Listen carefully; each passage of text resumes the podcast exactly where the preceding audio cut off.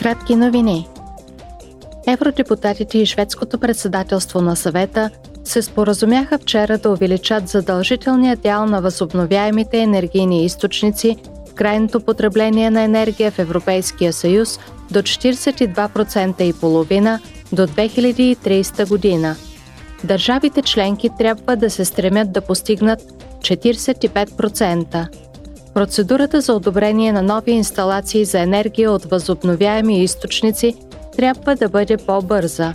В транспортния сектор внедряването на възобновяеми енергийни източници следва да доведе до намаляване на емисиите на парникови газове с четиринадесет цяло и пет процента. За да влезе в сила, споразумението ще трябва да бъде одобрено както от парламента, така и от съвета.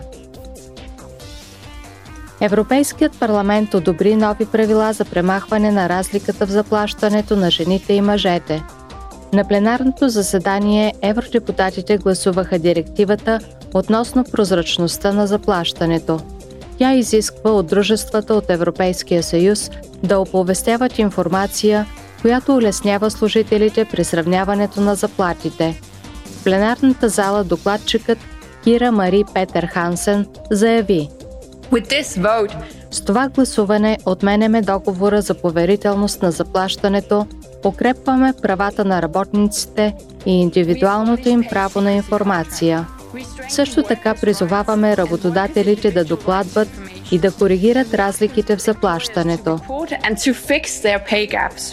Докладчикът Семира Рафаела добави: This directive says you deserve to be treated. Настоящата директива гласи, че заслужавате да бъдете третирани еднакво и заслужавате да получавате справедливо заплащане, независимо от вашия пол, произход или данъчни задължения.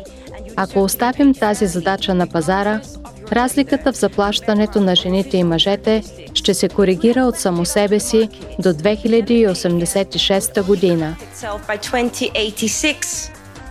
Новите правила, които вече са договорени със съвета, предвиждат санкции, включително глоби, за дружества, които не спазват изискванията. Евродепутатите отбелязаха двадесет и петата годишнина от споразумението от Разпети петък в Белфаст. Подписано на десети април хиляда деветстотин деветдесет и осма година от британското и ирландското правителство, споразумението слага край на тридесетгодишния жесток конфликт в Северна Ирландия.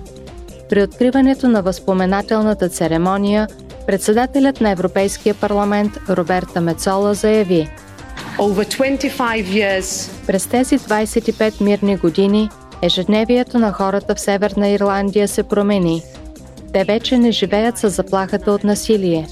Хармонията между живущите на острова може да се види навсякъде.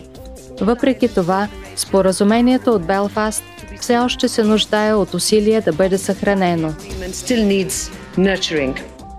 Между хиляда деветстотин шейсет и осма и хиляда деветстотин деветдесет и осма година северноирландският конфликт, наричан също смутните времена, отне живота на над три хиляди и петстотин души.